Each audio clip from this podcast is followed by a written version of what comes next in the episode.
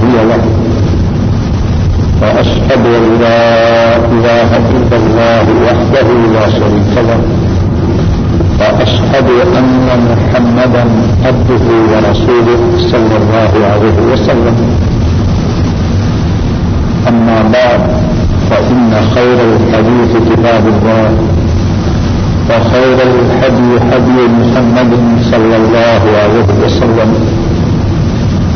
وشر الأمور محدثاتها وكل محدثة بدعة وكل بدعة ضلالة وكل ضلالة في النار. أعوذ بالله من الشيطان الرجيم. بسم الله الرحمن الرحيم. ما يفتح الله للناس من رحمة فلا ممسك لها. وما يمسك فلا مرسل له من بعده. وهو العزيز الحكيم. يا أيها الناس اذكروا نعمة الله عليكم. هل من خالق غير الله يرزقكم من السماء والأرض؟ لا إله إلا هو، فأنا تؤفكون.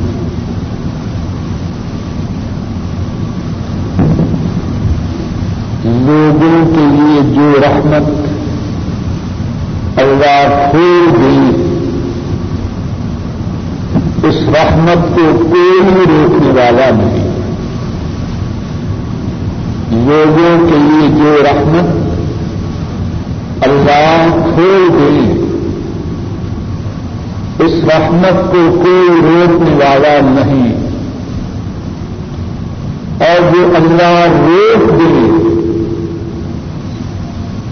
اس کے لیے کوئی چھوڑنے والا نہیں۔ اور وہ غالب حکمت والے ہیں۔ اور لوگوں اللہ کی نعمت کو یاد کرو۔ اور لوگوں اللہ کی جو تم پر نعمت ہے اس کو یاد کرو۔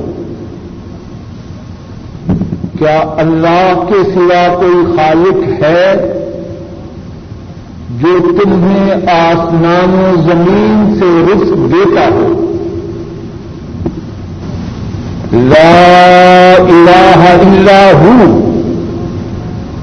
نہیں کوئی معبود مگر وہ ہی فأنا تؤفكون۔ پس تم کہاں بہکائے جاتے ہو؟ ہر قسم کی حمد و ثنا، ہر قسم کی تعریف و ستائش۔ اللہ مالک الملک کے لیے۔ اور ارب عرب درود و سلام۔ امام الانبیاء، قائد المرسلین، رحمت دو عالم، حضرت محمد صلی اللہ علیہ وسلم پر اور ان لوگوں پر جنہوں نے آپ کی اتباع و تابیداری کی۔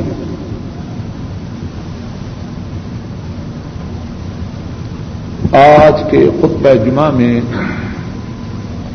اللہ کی توفیق سے مختصر سے وقت میں ایک انتہائی اہم موضوع کے متعلق دو تین باتیں عرض کرنی ہیں۔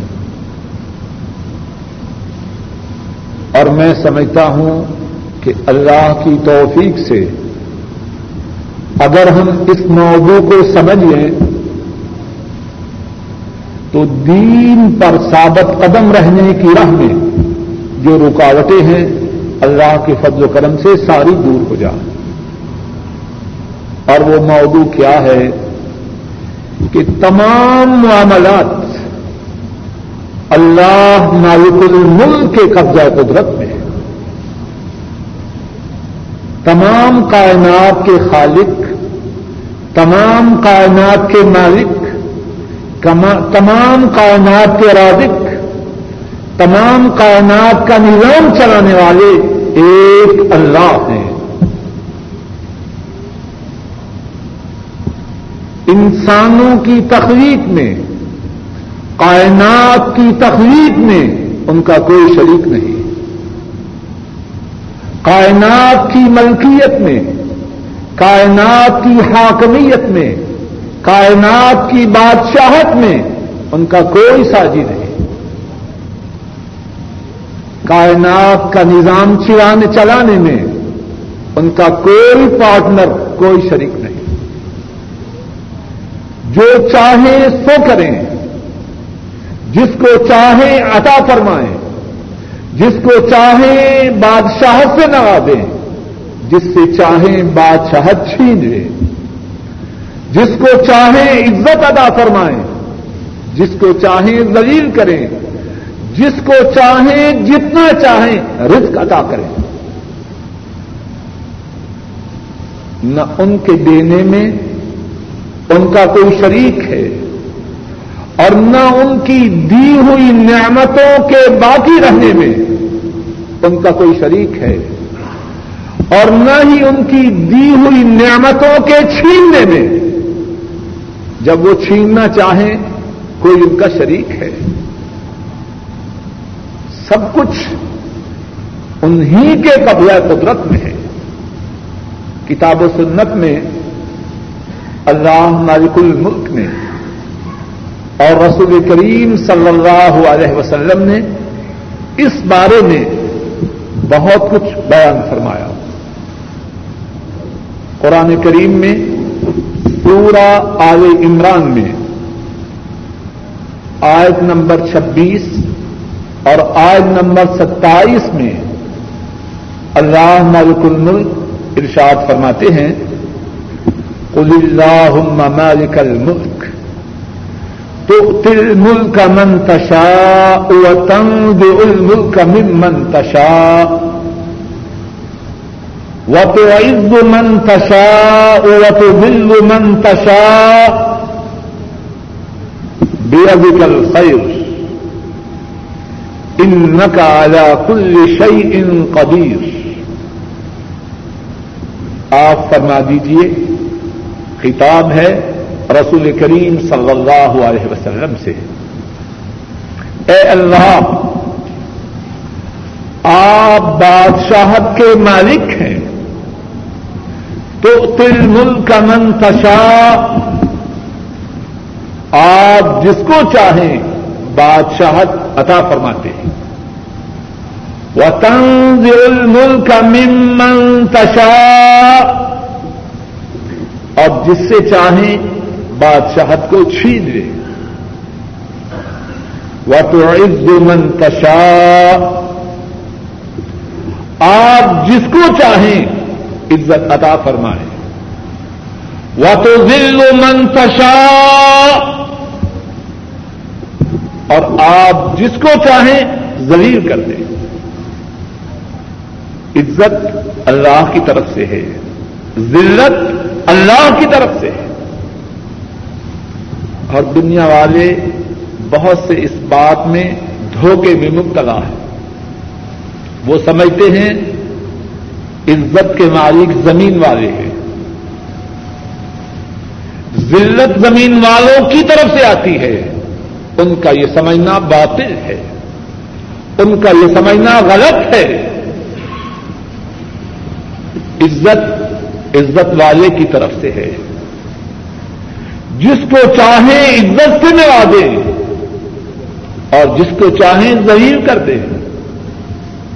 ایک اور مقام پر اللہ ملک الملک قرآن کریم میں ارشاد فرماتے ہیں، من کا نیورید العزت فلاح عزت و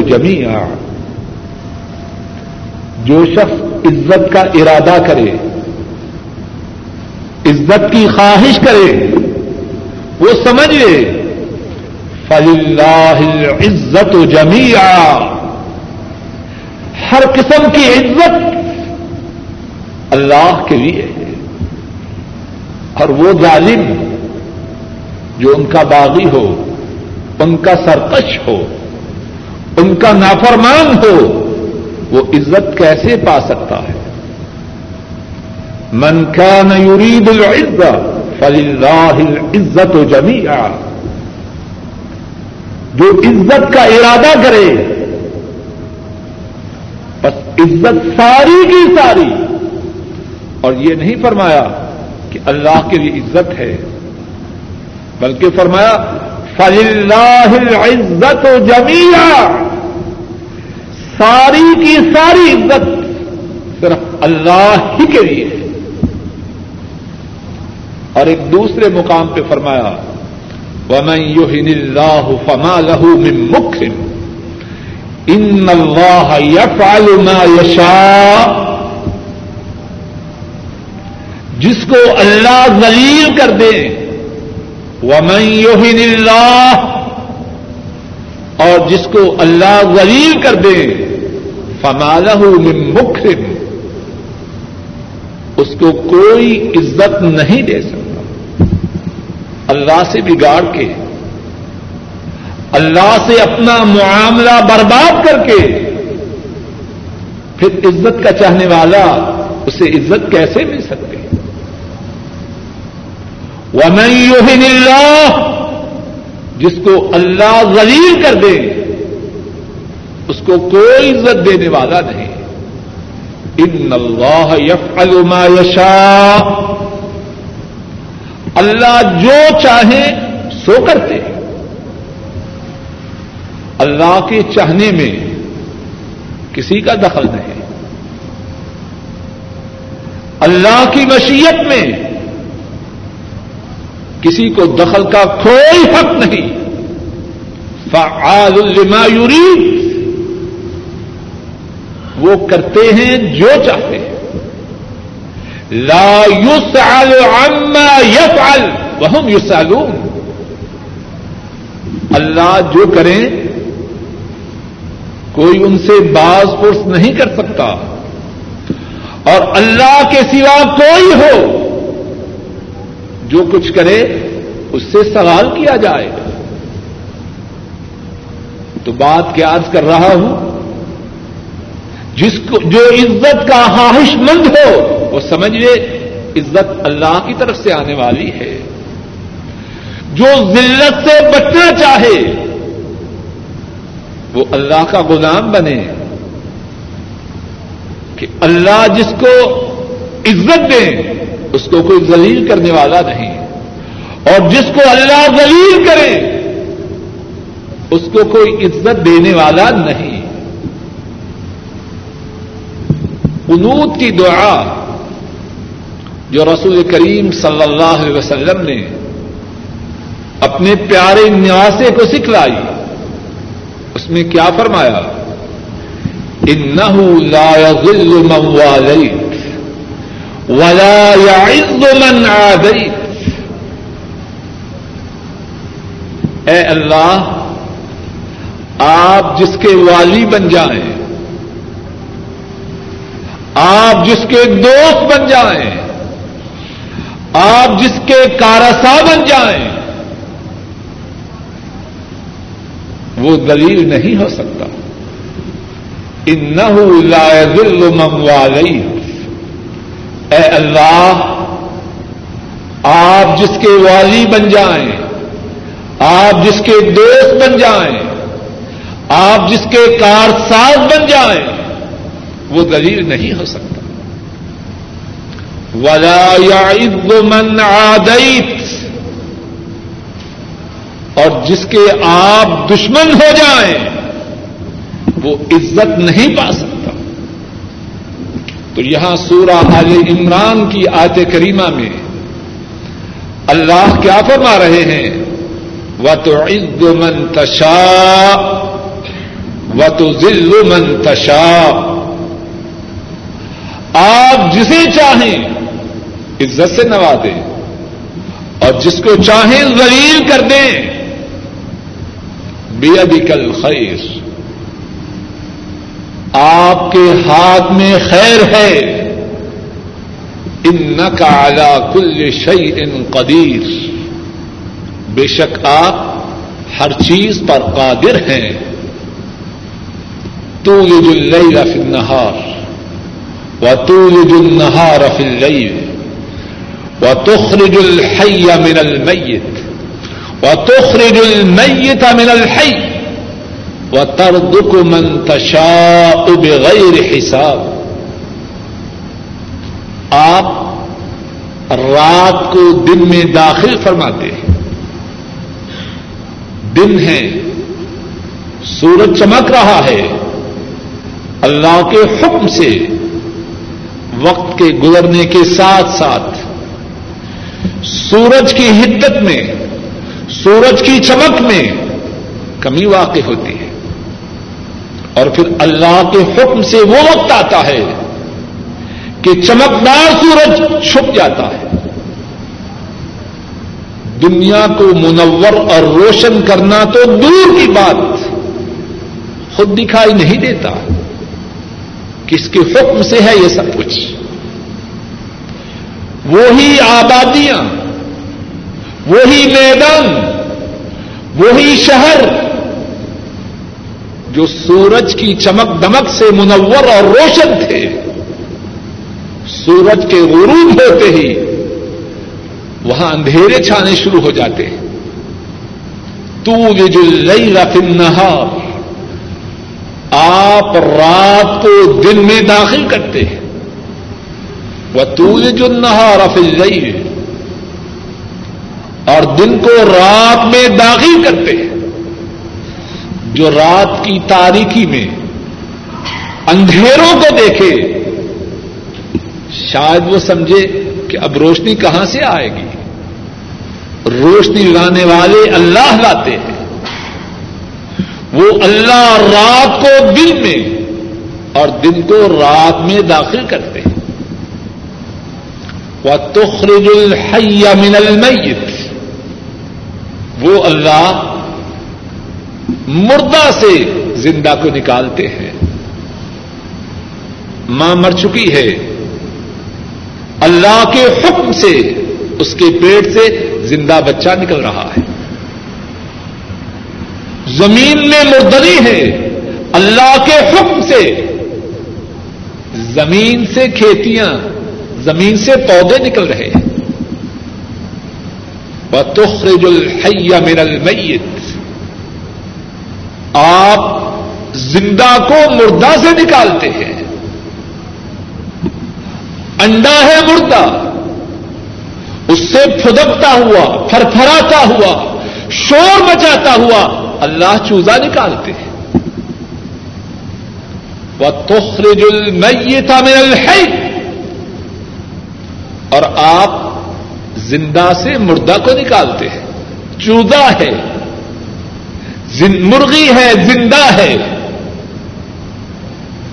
چیخ رہی ہے، چلا رہی ہے، دوڑ رہی ہے۔ اس کے پیٹ سے اللہ انڈا نکالتے ہیں۔ اس میں کوئی حصہ حرکت نہیں۔ ماں زندہ ہے۔ اس کے پیٹ سے اللہ جب چاہیں، مردہ بچہ نکالتے ہیں۔ وہ زندہ سے مردہ نکالنے پر بھی قادر ہیں اور مردہ سے زندہ نکالنے پر بھی قادر ہیں۔ وہ ترد کو منتشا بغیر حساب۔ اور آپ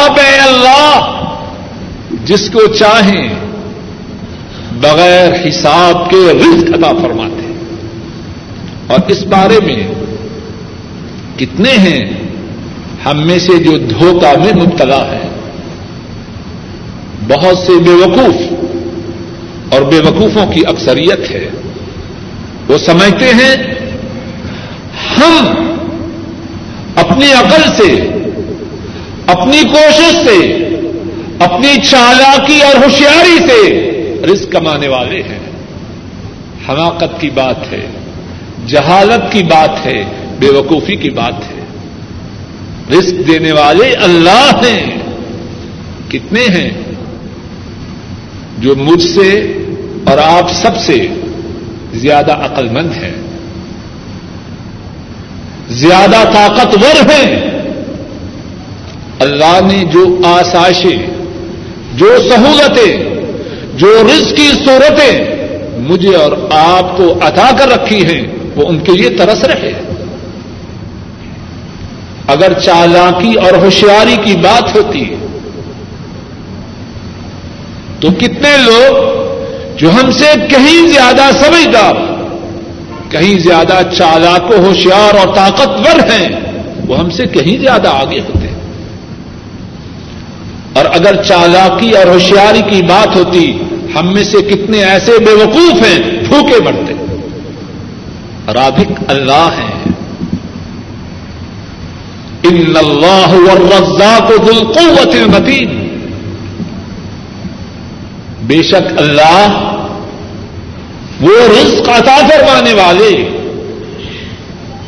طاقت والے، مضبوط ہیں۔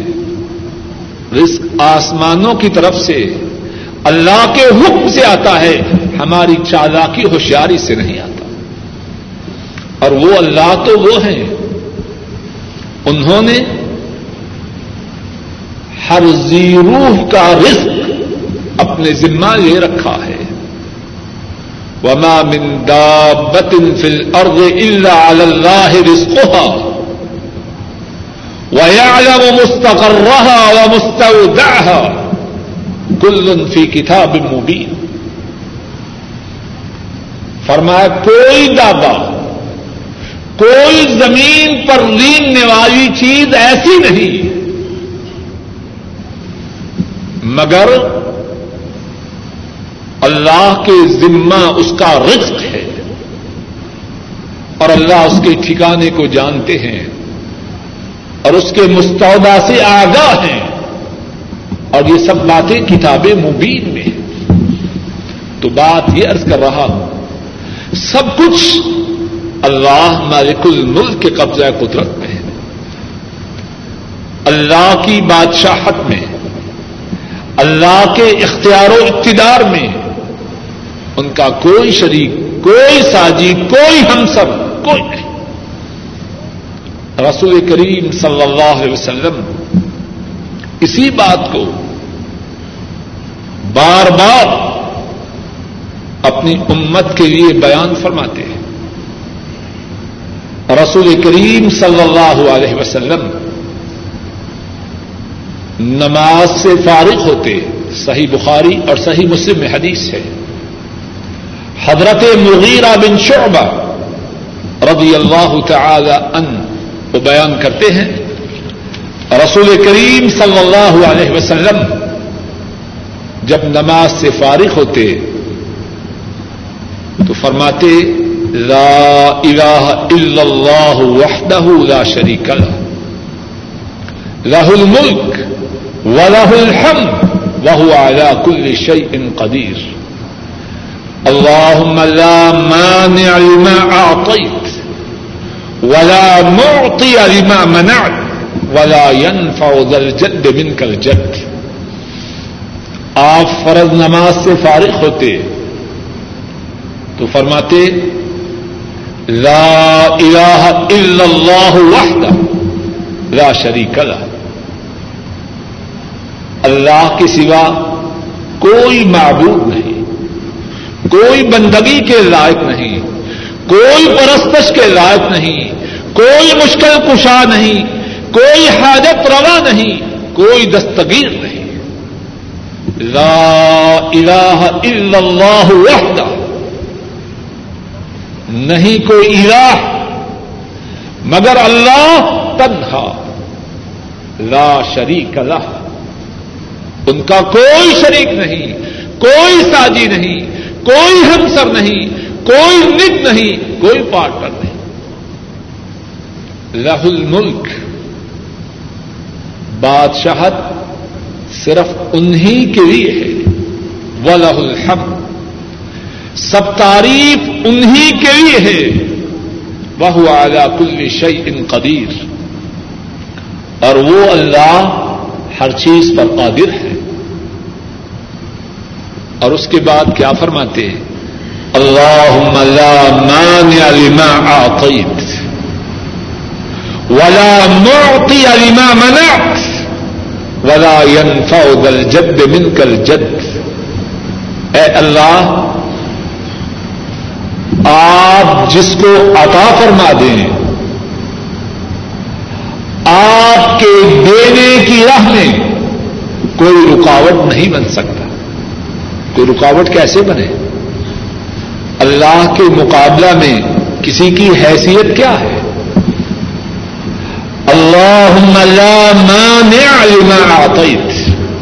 اے اللہ، آپ جو عطا فرما دیں، اس کی راہ میں کوئی رکاوٹ نہیں۔ ولا معطی لما منعت۔ اور آپ جو روک لیں جو نہ دیں وہ دینے والا کوئی نہیں۔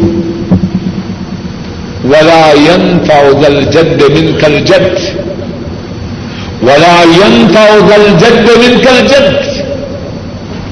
کوئی بزرگی والا، اس کی بزرگی آپ کے مقابلہ میں کوئی نفع نہیں دے سکتے سارے بزرگ مل جائے۔ اللہ کے مقابلہ میں ان کی کیا حیثیت ہے؟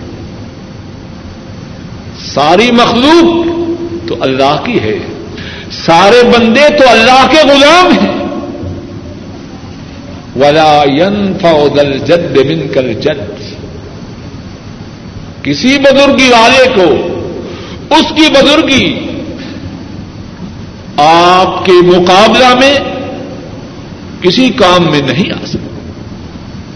اور اسی بات کی رسول کریم صلی اللہ علیہ وسلم اپنے صحابہ کو تاکید فرماتے ہیں کہ سب کچھ اللہ ہی کے قبضہ قدرت میں ہے۔ اسی اللہ سے سوال کرو، اسی اللہ سے دعا کرو۔ اور سمجھ لو، اگر اللہ نفع پہنچانا چاہیں، ساری ساری مخلوق مل کے اس نفع کو نہیں روک سکتے۔ اللہ نقصان پہنچانا چاہیں ساری مخلوق مل کر اس نقصان کو دور نہیں کر سکتے۔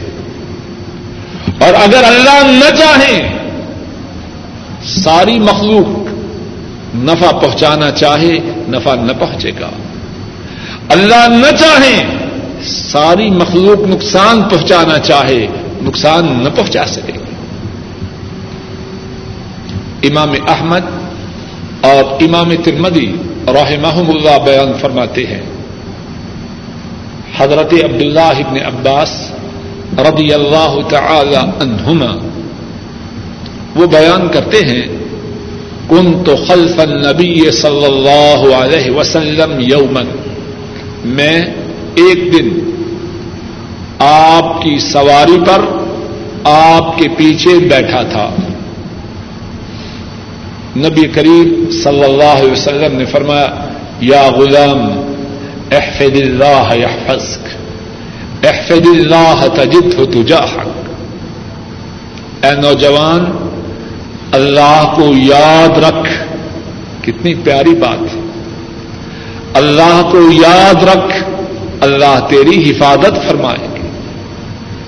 احفظ اللہ تجد ہو اللہ کو یاد رکھ، جب بھی کوئی مصیبت آئے گی، تو اللہ کو اپنے سامنے پائے گا۔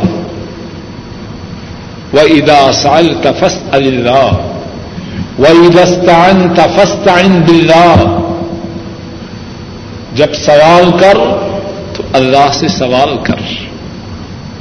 جب مدد کی درخواست کر تو اللہ سے مدد کا سوال کر۔ مانگے تو آدمی اس سے جو مالک ہو۔ سوال تو اس سے کرے جس میں دینے کی طاقت ہو۔ کہ اس سے کیا مانگے جو خود محتاج ہو؟ ادا سال تفس اللہ۔ جب تو سوال کرے تو اللہ سے سوال کر۔ جب مدد مانگ تو اللہ سے مدد کا سوال کر۔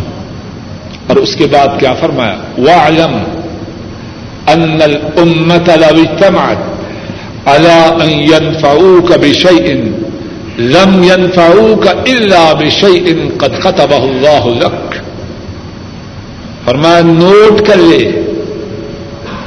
نوٹ کر لے، جان لے، سمجھ لے۔ اگر ساری امت مل جائے ساری امت متحد اور متفق ہو جائے کہ تجھے نفع پہنچائے۔ فرمایا، تجھے اتنا ہی نفع پہنچے گا جو اللہ نے تیرے لیے لکھ دیا۔ نفع کے مالک وہ تو نہیں۔ مالک تو اللہ ہے اللہ کی مشیت کے بغیر کوئی کسی کو نفع کیسے پہنچا سکتا؟ فرمایا، ساری امت مل جائے، اس بات پہ متحد اور متفق ہو جائے کہ تجھے نفع پہنچائے، اتنا ہی نفع پہنچے گا جو اللہ نے تیرے لیے لکھ دیا ہے۔ ولا اجتماع اللہ یدرو لم یدرو کا اللہ بشئی ان قد اللہ اور اگر سارے مل جائیں کہ تجھے نقصان پہنچائیں۔ پر میں اتنا ہی نقصان پہنچے گا جو اللہ نے تیرے لیے لکھ دیا ہے۔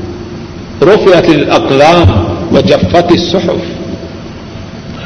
اللہ کے فیصلے جن قلموں سے لکھے گئے، ان قلموں کو اور اللہ کے فیصلے جن دفتروں میں، جن کاپیوں میں، جن کتابوں میں لکھے گئے۔ ان کی سیاہی خشک ہو چکی ہے۔ فیصلے تو اللہ کے ہیں۔ اور کسی میں یہ مجال نہیں، کسی میں یہ سقت اور ہمت نہیں کہ اللہ کے لکھے ہوئے فیصلے کو بدل سکے۔ اللہ مالک الملک اپنے فضل و کرم سے کہنے والے کو اور سب سننے والوں کو صحیح معنوں میں یہ بات سمجھنے کی توفیق عطا فرمائے۔ اور یہ بات ہمارے دل و دماغ میں راسخ فرما دے، وآخر دعوانا ان الحمد لله رب العالمين نستغفر ونؤمن به ونتوكل عليه ونعوذ بالله من شرور أنفسنا ومن سيئات أعمالنا من يهده الله فلا مضل له، ومن يضلل فلا هادي له۔ وأشهد أن لا إله إلا الله وحده لا شريك له وأشهد أن محمدا عبده ورسوله صلى الله عليه وسلم.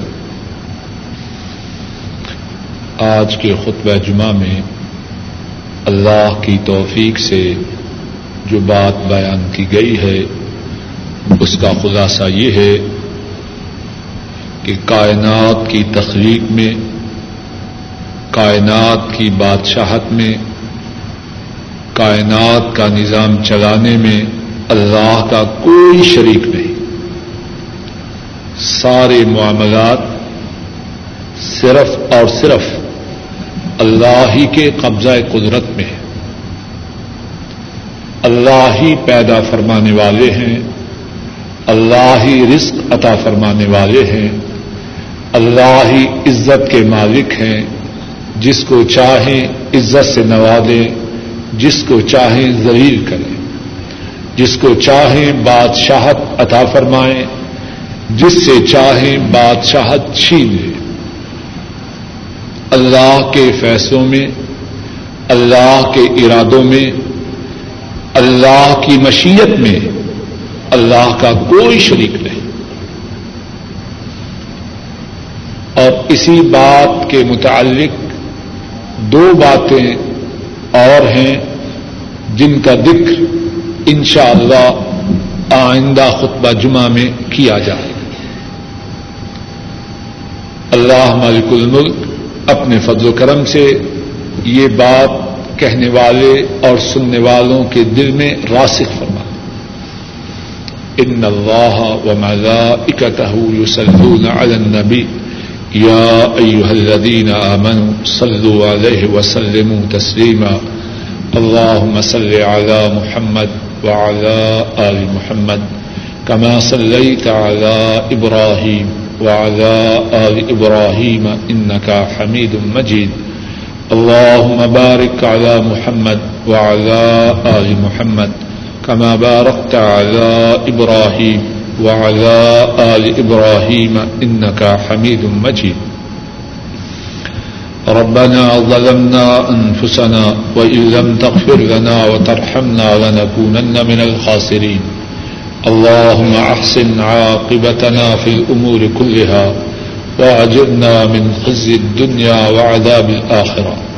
اللهم إنك عفو تحب العفو فاعف عنا.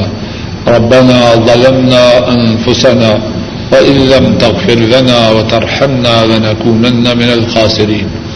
اللهم وفقنا لما تحب وترضى. اللهم إنا ضعفاء فقونا.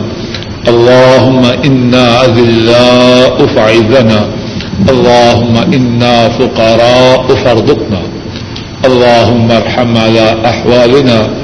ولا تنظر إلى سوء أعمالنا ربنا آتنا في الدنيا حسنة وفي الآخرة حسنة وقنا عذاب النار اللهم انصر الإسلام والمسلمين اللهم عز الإسلام والمسلمين اللهم انصر المجاهدين اللهم دمر أعداء الدين اللهم زلزل أقدامهم اللهم شتت شملهم اللهم فرق كلمتهم.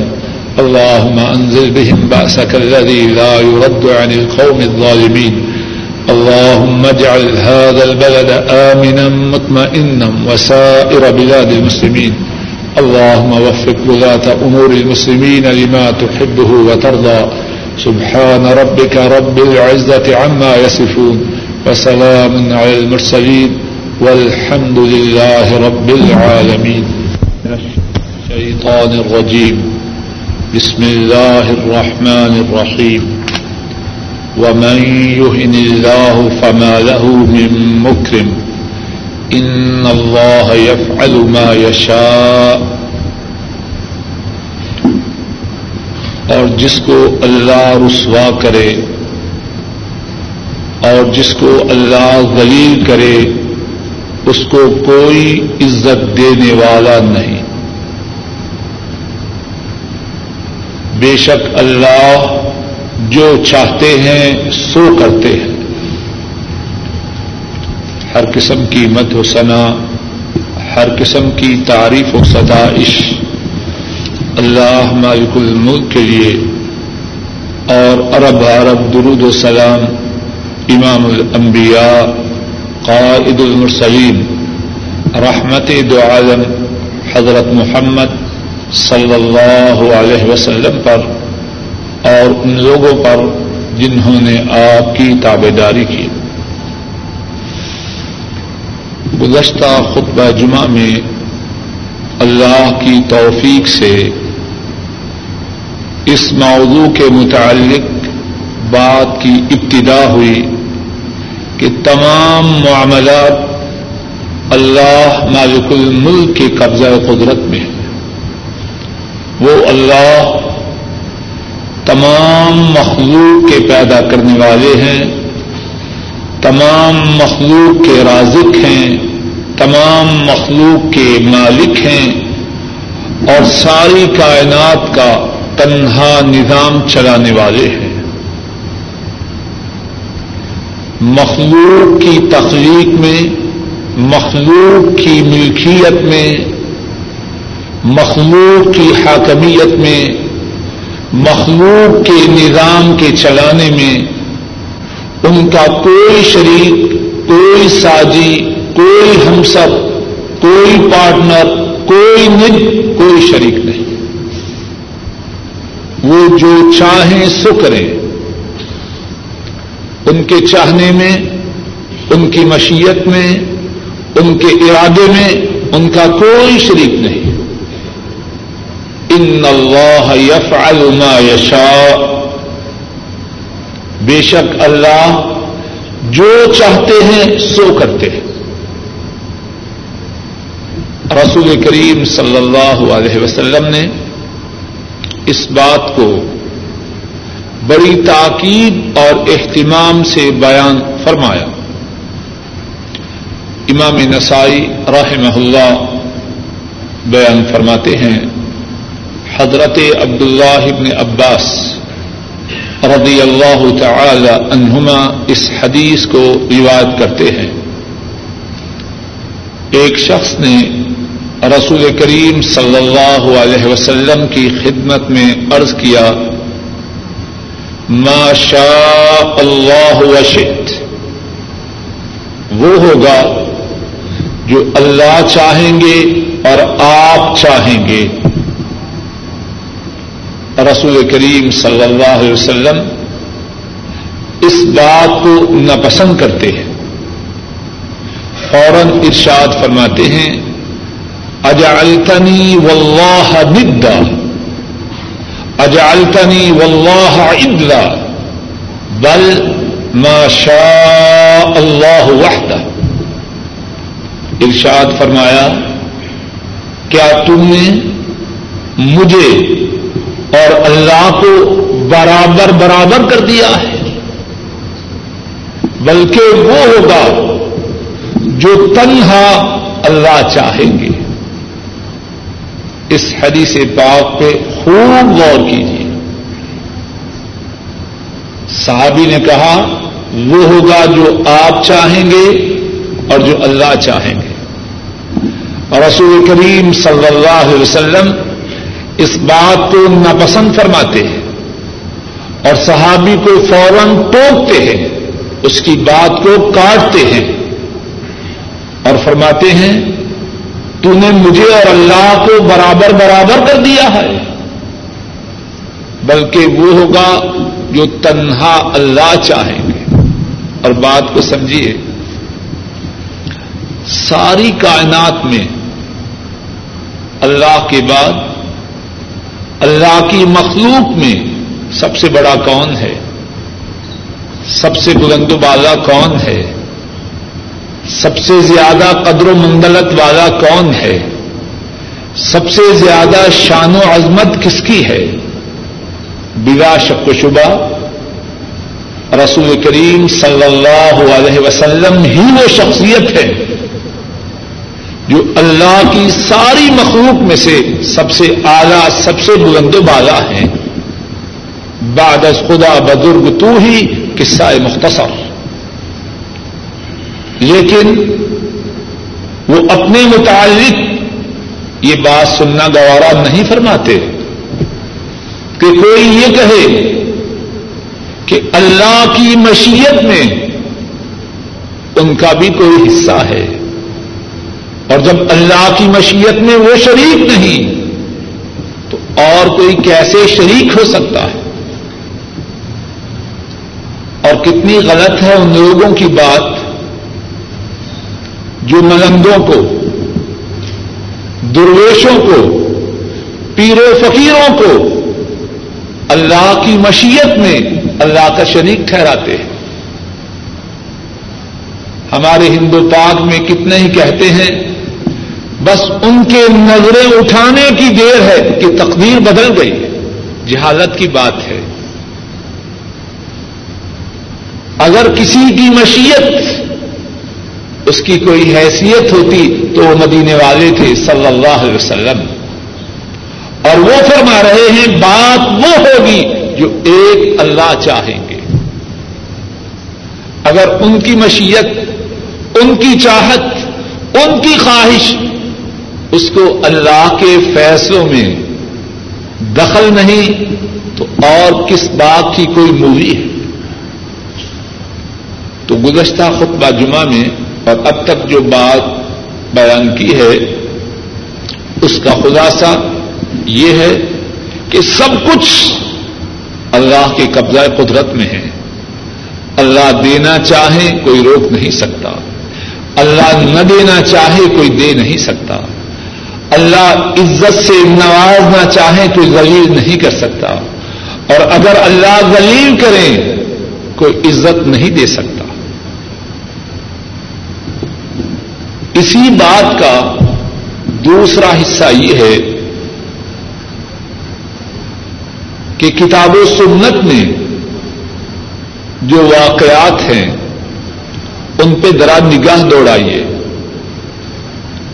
کس کی چاہت، کس کی مشیت، کس کا ارادہ، کس کا فیصلہ، کس کا حکم غالب رہا۔ قرآن و سنت میں کتنے ہی واقعات ہیں جن میں اللہ مالک الملک نے اور رسول کریم صلی اللہ علیہ وسلم نے اس بات کو واضح کیا ہے۔ کہ وہ ہوتا ہے جو اللہ چاہتے ہیں۔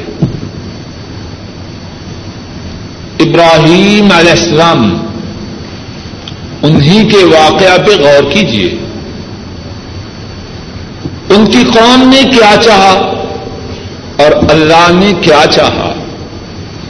کس کی چاہت، کس کا فیصلہ، کس کا ارادہ، کس کی مشیت غالب رہی۔ قوم نے چاہا ابراہیم علیہ السلام کو زندہ جلا کے ختم کر دیا جائے۔ قوم نے چاہا ابراہیم علیہ السلام کو زندہ جلا کے ختم کر دیا جائے۔ قرآن کریم میں ان کی قوم نے ان کے متعلق جو فیصلہ کیا، اللہ نے اس کا ذکر فرمایا ہے۔ اللہ فرماتے ہیں قالو حرقو ہو ونسرو آلحتکم ان کن تم فائلین انہوں نے کہا، ابراہیم کو جلا دو اور اپنی معبودوں کی مدد کرو۔ اگر تم کچھ کرنے والے ہو۔ قالو حرقو ہو انہوں نے کہا، ابراہیم کو جلا دو۔ ونسرو آلحتکم اور اپنے الہوں کی، اپنے معبودوں کی مدد کرو۔ ان کم تم فائلین اگر تم کرنے کا کچھ کا کچھ ارادہ رکھتے ہو۔ اب ذرا غور کیجیے ایک آدمی، ساری قوم اس کی دشمن، اور توجہ کیجیے حتیٰ کہ باپ بھی دشمن ہے۔ لوگ مخالف ہوں تو سہارا اور اعتماد ہوتا ہے، بھروسہ ہوتا ہے اپنے گھر والوں پر۔ بھائی ہیں، باپ ہیں، چچے ہیں، ماموں ہیں، ان کے لڑکے ہیں، ان پہ سہارا ہوتا ہے۔ اور یہاں کیا کیفیت ہے؟ باپ بھی دشمنوں کی سب میں ہے۔ اور متفقہ فیصلہ کیا ہوا؟ ہر رکو ہو ونسرو آلحتکم ان کن تم فائرین ابراہیم کو جلا دو۔ اپنے معبودوں کی مدد کرو، اگر ہو تم کرنے والے۔ ایک طرف ان کا یہ قرار ہے، ان کی یہ ریزولوشن ہے۔ ان کا متفقہ فیصلہ ہے۔ اور دوسری طرف عرش والے کا فیصلہ ہے۔ کلنا یا نارکونی بردم و سلام علی ابراہیم۔ ہم نے کہا، اے آگ، ابراہیم پر ٹھنڈی ہو جا وہ سلام اور سلامتی والی بن جا۔ اتنی ٹھنڈی بھی نہ ہو کہ سردی ہی لگ جائے۔ قلنا یا نارکونی بردم و سلام علی ابراہیم ہم نے کہا، اے آگ ٹھنڈی ہو جا اور سلامتی والی ہو جا ابراہیم پر۔ اب نتیجہ کیا ہوا؟ وَأَرَادُوا بِهِ كَيْدًا فَجَعَلْنَاهُمُ الْأَخْسَرِينَ۔ انہوں نے ابراہیم کے ساتھ مکر کا ارادہ کیا۔ فجا اللہ الاخسرین، ہم نے ان کو گھاٹے والوں میں سے کر دیا۔ ونجینا ہوا لوتن الارض بارکنا فیحا للعالمین۔ ابراہیم کو اور لوت کو علیہ السلام، ہم نے ان کو نجات دی۔ اس زمین کی طرف۔ جہاں ہم نے جہانوں والوں کے لیے برکات نادل کی۔ ابراہیم اور لوت علیہ السلام ان کو اس زمین کی طرف نجات دی، جس کو جہان والوں کے لیے، جہانوں والوں کے لیے ہم نے بابرکت بنایا۔ غور کیجیے قرآن کریم میں جو واقعات ہیں وہ قصہ کہانی نہیں۔ ان میں دروس ہیں۔ ان میں عبر ہیں، ان میں نصیحتیں ہیں کن کے لیے؟ اہل اسلام کے لیے۔ قوم کا ارادہ ہے اور متفقہ ارادہ ہے۔ اور عرش والے کا ارادہ ہے، جس کا ارادہ غالب رہا۔ ساری قوم اپنی قوت و طاقت کے باوجود اپنے متفقہ فیصلہ کے باوجود وہ بات نہ کر سکی۔ جس بات کا ہونا عرش والے کی مشیت کے خلاف تھا۔ کس کی چلتی ہے؟ اللہ کی چلتی ہے۔ کس کی مشیت چلتی ہے؟ اللہ کی مشیت چلتی ہے۔ کس کا حکم سب کے حکموں پہ غالب رہتا ہے، وہ اللہ کا حکم ہے۔ اور پھر غور کیجیے آگ ہماری نگاہوں میں اور ہماری کوتا نگاہوں میں، آگ اس کا کام جلانا ہے۔ نہیں، بات ایسے نہیں۔ آگ کا کام جلانا ہے تب جب عرش والے کی طرف سے آگ کو جلانے کا حکم ہو، آگ کی کیا حیثیت ہے؟ اگر عرش والے نہ چاہیں تو آگ جلا نہیں سکتے۔ تب جلائے گی جب عرش والے کا حکم ہوگا کہ جگاؤ سمندر اس کی خاصیت کیا ہے؟ عام طور پر ہم یہی سمجھتے ہیں، سمندر کا کام ڈبونا ہے۔ ہاں سمندر ڈبوتا ہے، کس کو؟ جس کو اللہ چاہے۔ اور جس کو نہ چاہے، سمندر کی کیا مجال؟ کہ اس کو ڈبو سکے۔ موسا علیہ السلام اپنی قوم کو لے کے نکلتے ہیں اللہ کے حکم سے۔ آگے سمندر ہے، پیچھے فرعون اور اس کا لشکر ہے۔ موسا علیہ السلام ان کے ساتھی، ان کے امتی خوف زدہ ہیں۔ کدھر جائیں؟ آگے سمندر ہے، اس کی طرف جائیں تو ڈوب جائیں گے۔ پیچھے فرعون ہے، رک جائیں۔ تو وہ نیز تو نابود کر دے گا۔ اور کہتے ہیں موسا اب مارے گے۔ موسا علیہ السلام جواب میں فرماتے ہیں، نہیں۔ میرے ساتھ میرا رب ہے۔ وہ میری رہنمائی ضرور کرے گا۔ پھر کیا ہوتا ہے؟ موسا علیہ السلام اللہ کے حکم سے سمندر میں داخل ہوتے ہیں۔ پانی درمیان سے ہٹ کر دونوں طرف ہو جاتا ہے اور پل پانی کی لہریں اتنی بلند ہیں، گویا کے پہاڑ ہیں۔ دونوں طرف پانی بلندی پہ ہے، لیکن درمیان میں اس طرح ہے جیسے زمین خشک ہو۔ اور اس خشکی میں سے موسا علیہ السلام اور ان کی قوم اس طرح گزر رہے ہیں جس طرح کے زمین پر گزرتے ہیں۔ پیچھے فرعون اور اس کا لشکر ہے۔ وہ دیکھتا ہے کہ سمندر میں خشک راستہ بن چکا ہے۔ وہ بھی اور اس کا لشکر بھی موسا علیہ السلام اور ان کی قوم کو پکڑنے کے لیے۔ سمندر میں گھس جاتے ہیں۔ وہی سمندر جہاں موسا علیہ السلام اور ان کی قوم کے لیے خشک راستہ ہے۔ وہی سمندر فرعون اور اس کی قوم کی تباہی کا سبب بنتا ہے۔ فرعون غرق ہوتا ہے۔ اور ہمارے محاورے میں منتے کرتے ہوئے مرتا ہے۔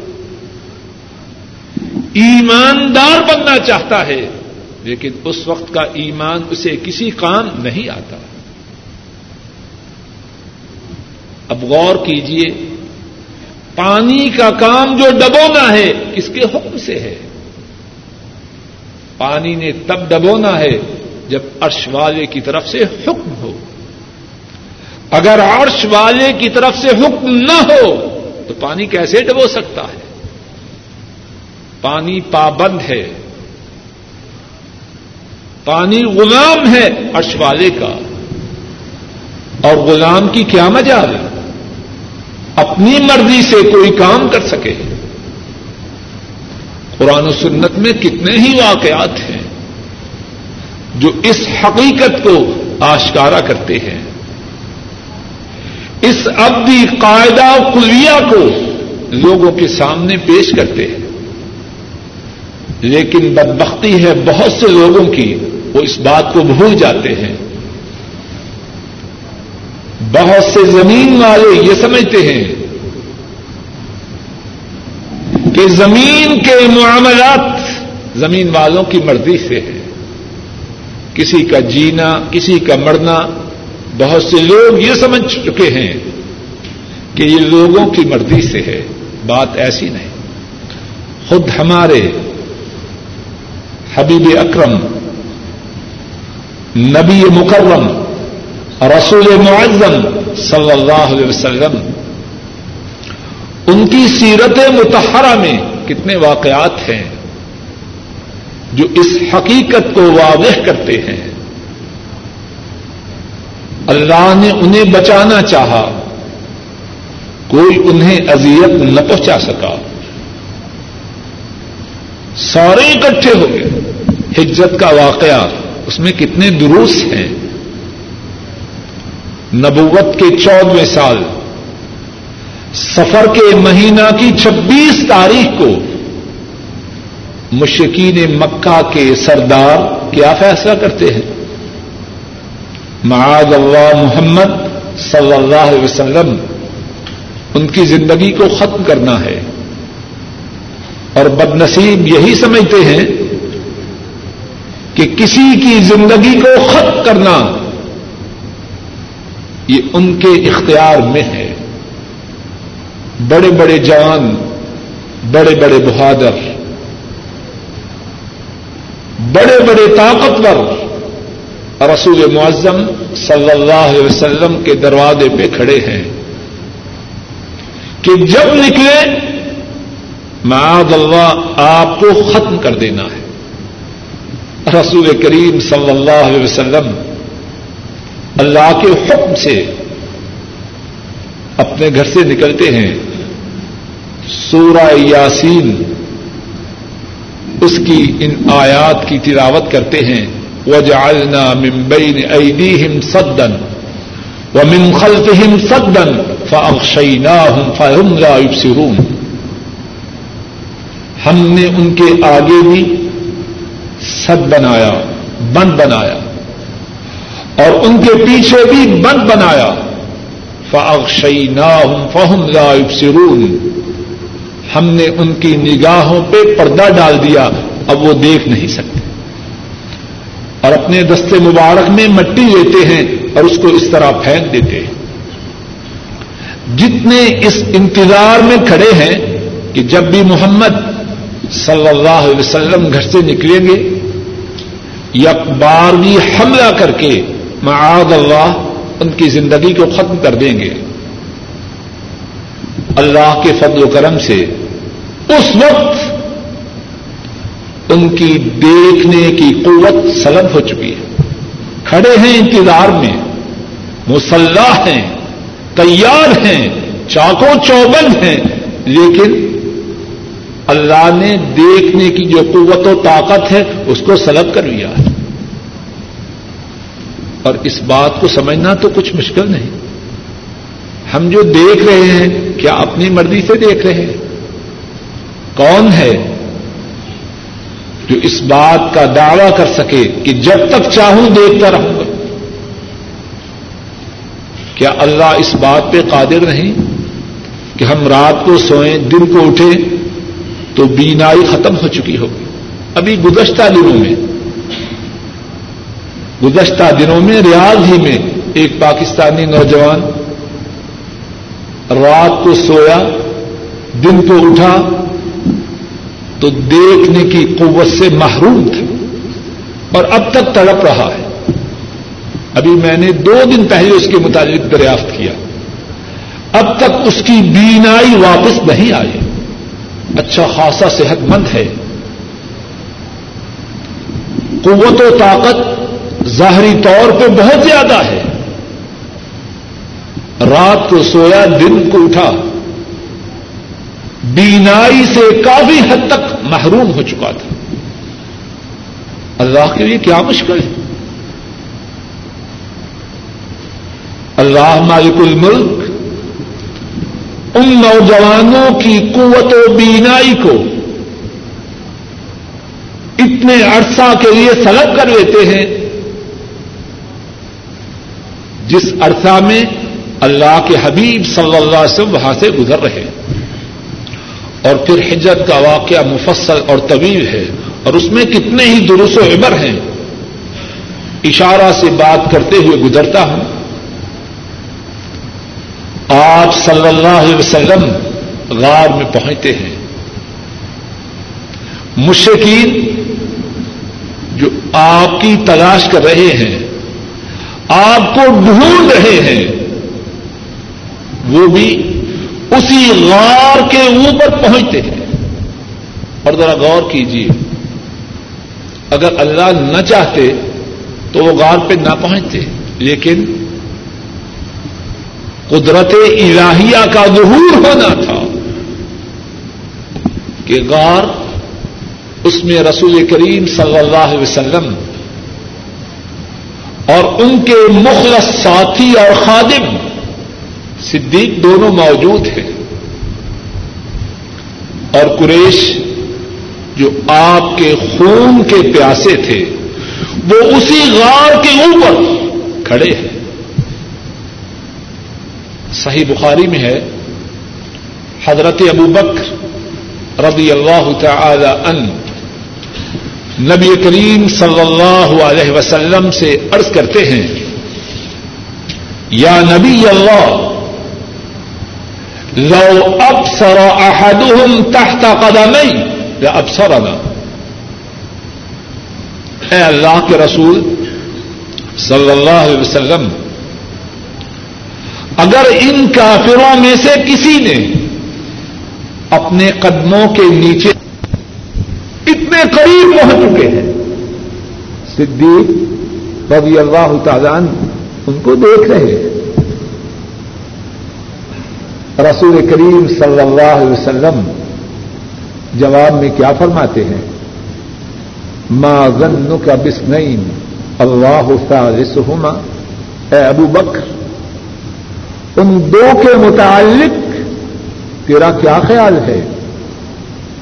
جن دو کے ساتھ تیسرا ان کا اللہ ہو۔ اگر یہ غار کے اوپر کھڑے ہیں اور ہم سے بالکل قریب ہیں. تو پھر کیا ہوا؟ ہمارے ساتھ اللہ ہے. اور جب ہمارے ساتھ اللہ ہے اور اللہ کی مشیت ہم کو بچانا ہے، تو اگرچہ یہ غار کے کنارے پر پہنچ چکے ہیں، تو پھر کیا ہوا؟ اور قرآن کریم میں بھی اللہ نے فرمایا اللہ تنسرو فقد نصرہ اللہ اذ اخرجه الذين كفروا. ثاني اثنين، اذ هما في الغار. اذ يقول لصاحبه، لا تحزن، ان الله معنا. اگر تم محمد صلی اللہ علیہ وسلم کی مدد نہ کرو، تو کیا ہوا؟ اللہ تنسرو اگر تم محمد صلی اللہ علیہ وسلم کی مدد نہ کرو، تو کیا ہوا؟ فقد نصر اللہ۔ بس بے شک ان کی مدد اللہ نے کی۔ ان اخرجہ الذین کفروا۔ جب کافروں نے انہیں نکال دیا یعنی مکہ سے۔ سانیس نئی جب دو میں سے ایک محمد تھا، صلی اللہ علیہ وسلم۔ ادھما فی غور جب محمد اور صدیق صلی اللہ علیہ وسلم دونوں غار میں تھے۔ یقول صاحب ہی جب محمد صلی اللہ علیہ وسلم اپنے ساتھی سے فرما رہے تھے، لا تحزن، ساتھی، غم نہ کر۔ ان اللہ معنا۔ اگرچہ یہ سارے لوگ ہمیں مارنا چاہتے ہیں اور یہ غار کے قریب پہنچ چکے ہیں، پھر بھی غم نہ کر۔ لا تحزن۔ ان اللہ معنا۔ تو غم نہ کر۔ بے شک اللہ ہمارے ساتھ ہے۔ فانزل اللہ سکینت ہوا گئی اللہ نے اطمینان و سکون محمد صلی اللہ علیہ وسلم پہ نازل کیا۔ بجنود لم تروحا اور لشکروں کے ساتھ مدد کی جن کو آپ نے نہیں دیکھا۔ وہ جال کریمت الدین کفر السفلا اور اللہ نے کافروں کی بات کو نیچا دکھایا۔ اور اللہ نے کافروں کی بات کو نیچا کیا۔ وہ کلمت اللہ اور اللہ کی بات وہ بلند ہے۔ وہ اللہ عزیز الحکیم اور اللہ غالب حکمت والے تو کیا بات اس واقعہ سے واضح ہوئی؟ اور کتنی ہی باتیں ہیں، لیکن جو بات اب کہہ رہا ہوں، مکہ والوں نے مارنا چاہا اور والے نے بچانا چاہا۔ کس کی مشیت؟ کس کا ارادہ، کس کا حکم، کس کا فیصلہ غالب رہا۔ اور پھر اسی سفر ہجرت میں، جس طرح کے صحیح بخاری میں ہے، اور حدیث کی دوسری کتابوں میں بھی ہے سوراخا بن مالک، رسول کریم صلی اللہ علیہ وسلم کے قریب آتا ہے۔ اور مختصر طور پر اس کا واقعہ اس طرح ہے۔ سوراخا خود بیان کرتا ہے کہ قریش کی طرف سے قاصد آئے، انہوں نے بتلایا کہ جو محمد صلی اللہ علیہ وسلم اور ابو بکر رضی اللہ تعالی عنہ، ان دونوں میں سے کسی ایک کو گرفتار کرے گا یا قتل کرے گا، اس کے لیے سو اونٹ اب لوگ اس جستجو میں ہیں کہ یہ انعام حاصل کر لیں۔ اور انعام کا جو لالچ ہے، بسا اوقات بہت سے لوگوں کو اللہ کی نافرمانی پہ ابارتا ہے۔ اور اس کی ایک مثال ہمارے ملک میں جو پرائز بانڈ ہے، اچھے بڑے دیندار اپنے دین کا ستیہ ناش کر رہے ہیں۔ ساری سودی کاروائی ہے۔ ٹھیک ہے جی کیا کریں گی پرائز بانڈ۔ انعام کا جو لالچ ہے، کتنے ہی لوگوں کا بیڑا غرق کرتا ہے۔ اب جستجو ہو رہی ہے بہت سے لوگوں کی طرف کہ کسی طریقہ سے رسول کریم صلی اللہ علیہ وسلم اور ان کے ساتھی حضرت صدیق رضی اللہ تعالی عنہ، یا ان کو گرفتار کیا جائے، یا ان کو معاذ اللہ قتل کیا جائے۔ سوراخا کہتا ہے، میں اپنی قوم بنو مدلج، ان کے ساتھ بیٹھا تھا۔ کسی آنے والے نے کہا کہ وہ دور سمندر کے ساحل کی طرف جو سائے نظر آ رہے ہیں، وہ وہی ہیں۔ جن کی قریش کو تلاش ہے۔ سراکا کہتے ہیں، میں نے کہا، نہیں، وہ نہیں۔ وہ کوئی اور لوگ ہیں، ابھی تھوڑی دیر پہلے ہمارے پاس سے گزرے۔ کہنے والا یہ بات سن کے چلا گیا۔ سوراقا وہ سمجھ گیا اپنے دل ہی میں کہ واقع وہ سائے جو دور سے نظر آ رہے ہیں وہ انہی کے ہیں جن کی قریش کو تلاش ہے۔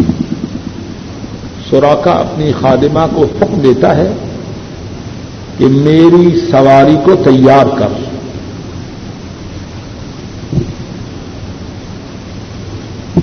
سوراخا اپنی خادمہ کو حکم دیتا ہے میری سواری کو تیار کر۔ خادمہ سواری کو تیار کرتی ہے اور ٹیلے کے پیچھے تاکہ کوئی اور دیکھ نہ پائے۔ تھوڑی دیر کے بعد سوراخا اٹھتا ہے۔ نیزے کی جو امی ہے، اس کا رخ نیچے کی طرف کرتا ہے۔ اپنی سواری پہ سوار ہوتا ہے۔ تیزی سے اپنی سواری کو دوڑاتے ہوئے رسول کریم صلی اللہ علیہ وسلم کے قریب پہنچ جاتا ہے جب آپ صلی اللہ علیہ وسلم کے قریب پہنچتا ہے، سواری کو ٹھوکر لگتی ہے، سواری بھی گر جاتی ہے اور سوراخا بھی گر جاتا ہے۔ اب سوراخا اپنے تیر نکالتا ہے۔ یہ جو اب ہمارے ہاں بھی کچھ بے وقوف لوگوں میں رواج ہے، فال نکالنا۔ یہ مشرقین کی عادت ہے، اسلام میں یہ بات نہیں۔ اور بہت سے شہروں میں ریلوے اسٹیشن کے سامنے کچھ بد نصیب بیٹھے ہوتے ہیں۔ لوگوں کی قسمتیں بتلا رہے ہیں۔ اور بد نصیبوں کو اپنی قسمت کا کوئی پتہ نہیں۔ یہ جہالت کی باتیں ہیں۔ مشرقوں کی عادتیں ہیں۔ اسلام کا ان باتوں سے کوئی تعلق نہیں۔ سوراخا جوئے کے تیروں کو نکالتا ہے کہ میں معاذ اللہ اس شکار کو قابو میں لا سکوں گا کہ نہیں۔ اللہ کی حکمت یہ بات نکلتی ہے کہ یہ تمہارے بس کا روگ نہیں۔ اب سوراخا انعام کا جو نشہ ہے وہ تو بہت تیز ہوتا ہے۔ باوجود یہ بات جوئے کے تیروں میں نکلنے کے دوبارہ اپنی گھوڑی کی طرف آتا ہے۔ اس کو دھتکارتا ہے اور اس کے، اس کو اٹھاتا ہے اور اس پر سوار ہوتا ہے۔ سوراخا خود بیان کرتا ہے کہ جب میں گھوڑی پہ سوار ہوتا ہوں، دیکھتا ہوں کہ میں رسول کریم صلی اللہ علیہ وسلم کے بہت زیادہ قریب پہنچ چکا ہوں۔ اور رسول کریم صلی اللہ علیہ وسلم پڑھ رہے ہیں، قرآن کریم کی تلاوت کر رہے ہیں۔ اور دائیں بائیں نگاہیں اٹھا کے نہیں دیکھتے۔ اور صدیق حضرت ابو بک رضی اللہ تعالی عنہ، وہ بہت زیادہ دیکھتے ہیں، انہیں فکر ہے اپنے حبیب کی، کہ کہیں انہیں کوئی گدن نہ پہنچ جائے سوراخا خود کہتا ہے کہ جب میں قریب پہنچتا ہوں، میری گھوڑی کی جو ٹانگیں ہیں، وہ زمین میں دھنسنا شروع ہو جاتی ہے حتیٰ کہ گٹوں تک گھوڑی کی ٹانگیں زمین میں درس چکی ہے اور میں گھوڑی سے نیچے زمین پر گر چکا ہوں۔ اور کوئی اس پہ تعجب نہ کرے کہ گھوڑی کی ٹانگیں زمین میں کس طرح دہس گئی اگر کسی بے عقل کی عقل میں یہ بات نہ آئے تو وہ بلند بالا پہاڑوں کو دیکھے۔ ان کو زمین میں کس نے بھنسا کے رکھا ہے؟ جو اللہ ہزاروں میٹر اونچے پہاڑوں کو زمین میں دنس آ سکتے ہیں تو گھوڑی کی کیا حیثیت ہے؟ اور پھر بھی بات سمجھ میں نہ آئے تو ہمارے جو میسنز ہیں یا انجینئرز ہیں، وہ پلرز کو زمین میں دنساتے ہیں کہ نہیں؟ دو میٹر، چار میٹر، دس میٹر، بیس میٹر دنساتے ہیں کہ نہیں؟ تو کیا معاذ اللہ اللہ انجینوں سے بھی زیادہ کمزور ہے بعض بے عقل لوگ بڑی ہوشیاری سے کہتے ہیں، کیسے ممکن ہے؟ اور معلوم نہیں کہ ان کا یہ کہنا ان کی بے وقوفی کے ثابت کرنے کے لیے کافی دلیل ہے معاذ اللہ اللہ اتنے کمزور ہیں۔ کہ گھوڑی کی ٹانگوں کو زمین میں نہ کھا سکے۔ سوراخا کہتے ہیں، گھوڑی کی ٹانگوں کو اللہ نے زمین میں دنسا دیا، پھر گرتا ہے۔ پھر جوئے کے تیر نکالتا ہے۔ اور پھر یہی بات نکلتی ہے، یہ بات تمہارے بس میں نہیں۔ لیکن انعام کا نشہ ہے کہ چین نہیں لینے دیتا۔ اپنی گھوڑی کو غصے ہوتا ہے، اٹھاتا ہے، گھوڑی پھر اٹھتی ہے، پھر اس پہ سوار ہوتا ہے۔ سوراخا خود کہتا ہے کہ گھوڑی کے قدموں کی وجہ سے، جب گھوڑی کے قدم زمین پہ لگتے ہیں، اٹھ کے لگتے ہیں، اتنی زیادہ غبار ہے گھوڑا کے ساری فضا دھواں دار ہے۔ اب سوراخا کے ہوش ٹھکانے آتے ہیں۔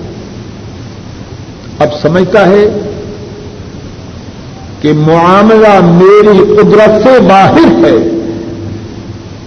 خود کہتا ہے پنا دئی تو ہم بل امان میں نے محمد صلی اللہ علیہ وسلم سے اور آپ کے ساتھی سے درخواست کی، مجھے امان دیجیے۔ ذرا غور کیجیے۔ مارنے کے لیے آیا ہے اور اپنے ہی امان کا طلبگار بن چکا ہے۔ کس ارادے سے آیا؟ اور کس مرحلہ میں پہنچ چکا ہے؟ اور بعض روایات میں ہے، رسول کریم صلی اللہ علیہ وسلم کے قریب جب سوراخا پہنچ رہا تھا، آپ اپنے اللہ کی طرف متوجہ ہوتے ہیں۔ اور درخواست کرتے ہیں اللہ مخنا ہو بنا اے اللہ، آپ جیسے چاہیں سوراخا کے فتنہ سے ہمارے لیے کافی ہو جائے۔ اور کیا اللہ بندوں کے لیے کافی نہیں؟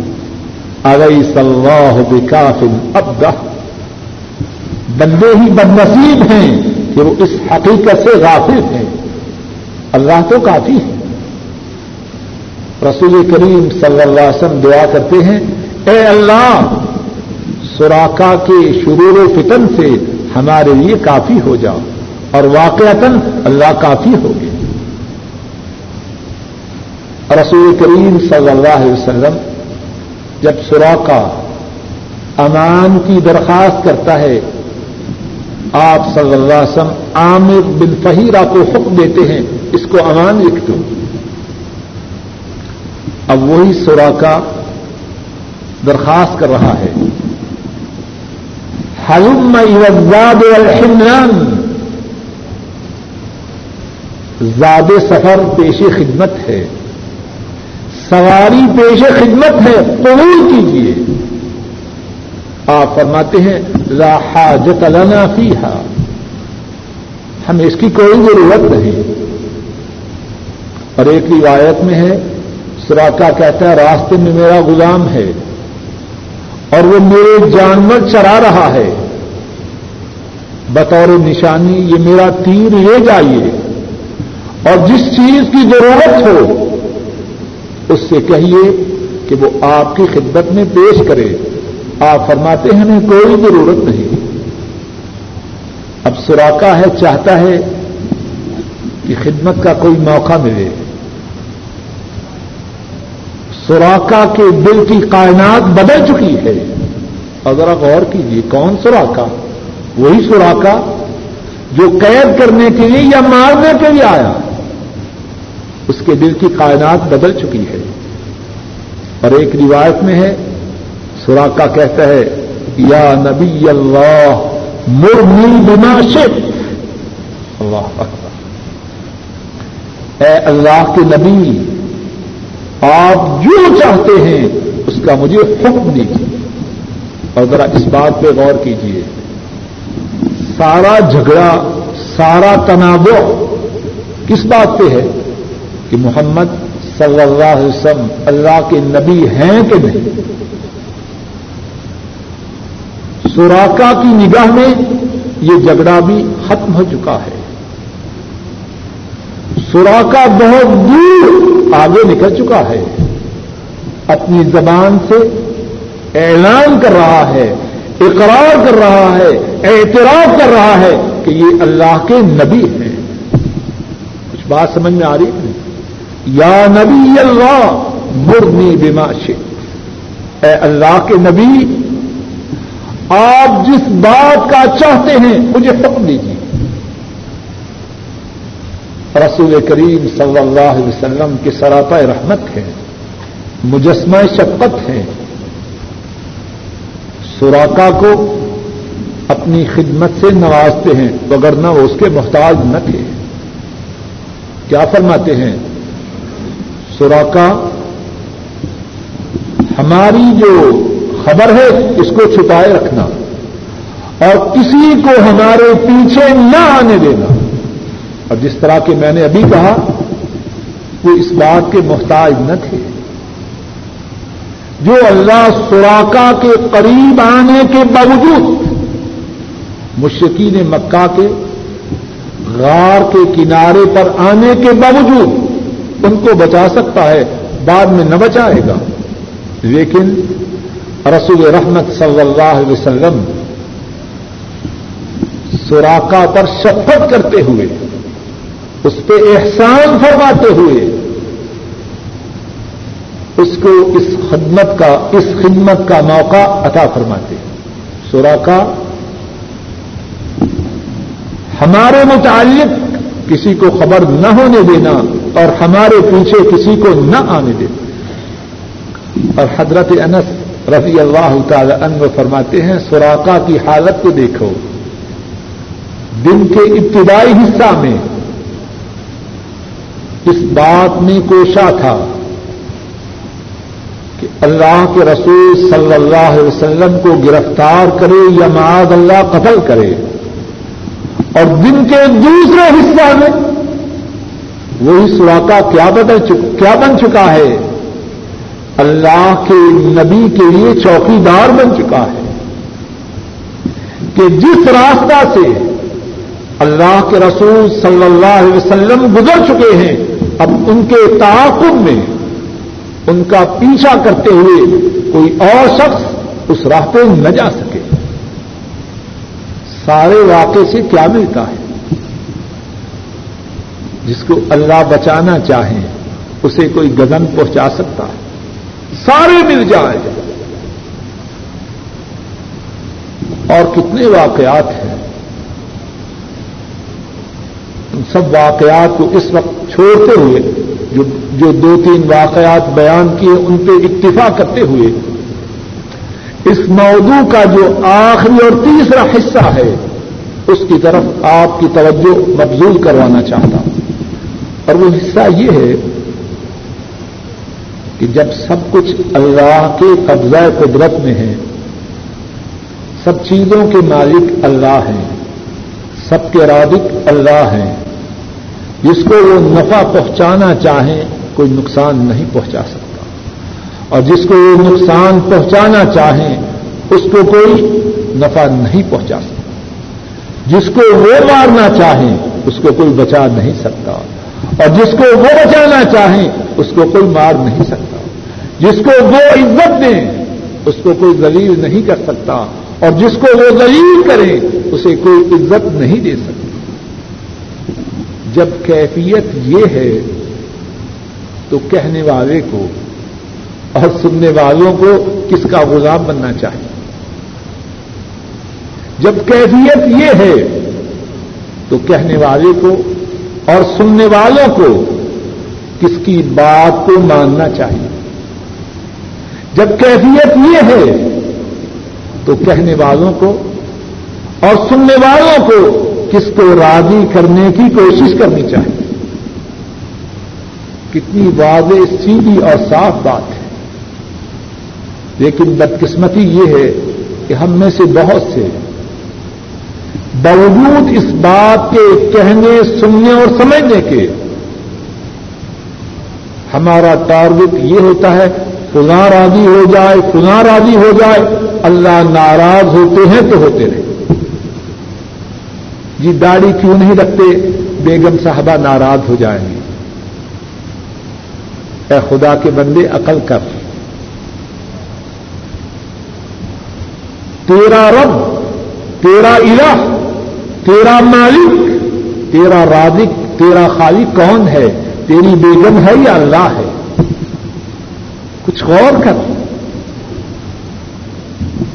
جی غلط عادات رسوم۔ اور ٹریڈیشنس کو چھوڑ دیجیے بات ٹھیک ہے۔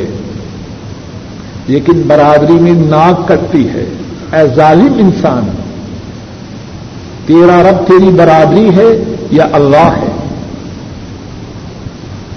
خوب سمجھے اس بات کو۔ خوب سمجھے اس بات کو۔ خوب سمجھے اس بات کو۔ جب سب کچھ اللہ ہی کے قبضہ قدرت میں ہے تو میں ان کو ناراض کر کے کسی اور کو راضی کرنے کی کوشش کیوں کروں؟ میں کیوں ان کی نافرمانی کر کے کسی اور کی بات مانوں؟ جس کو میں راضی کرنے کی کوشش کر رہا ہوں، وہ مسکین تو اپنی جان کا بھی مالک نہیں۔ اس کے قبضہ قدرت میں ہوا کیا جو میں نے اس سے لینا ہے؟ سب کچھ تو اللہ کے قبضہ قدرت میں ہے۔ اس کو چھوڑ کر میں کہاں جاؤں؟ اور پھر اور بات ہے، توجہ سے سنیے اور یاد رکھیے۔ جو اللہ کو راضی کرنے کے لیے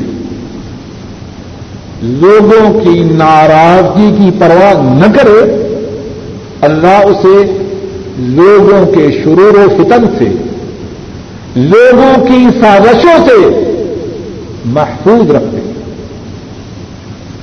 جو اللہ کو راضی کرنے کے لیے لوگوں کی ناراضگی کی پرواہ نہ کرے، اللہ اس کے لیے کافی ہوتے ہیں۔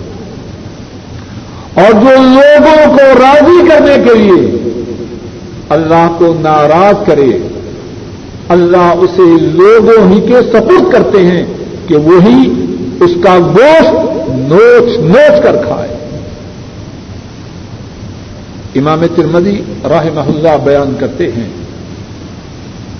امیر معاویہ رضی اللہ تعالی عنہ، ام المؤمنین آشا صدیقہ رضی اللہ تعالی عنہا۔